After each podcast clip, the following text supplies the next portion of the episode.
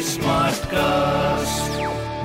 आप सुन रहे हैं एच डी स्मार्ट कास्ट और ये है लाइव हिंदुस्तान प्रोडक्शन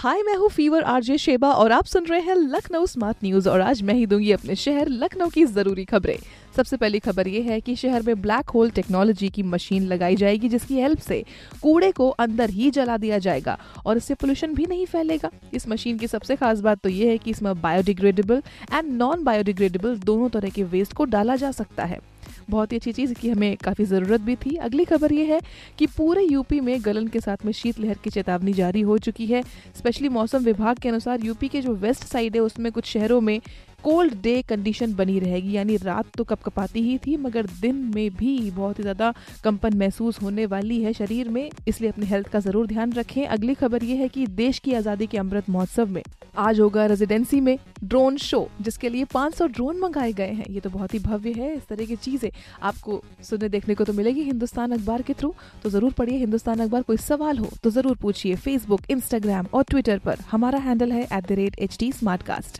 और इस तरह के पॉडकास्ट के लिए log on to W W W dot H T आप सुन रहे हैं एच टी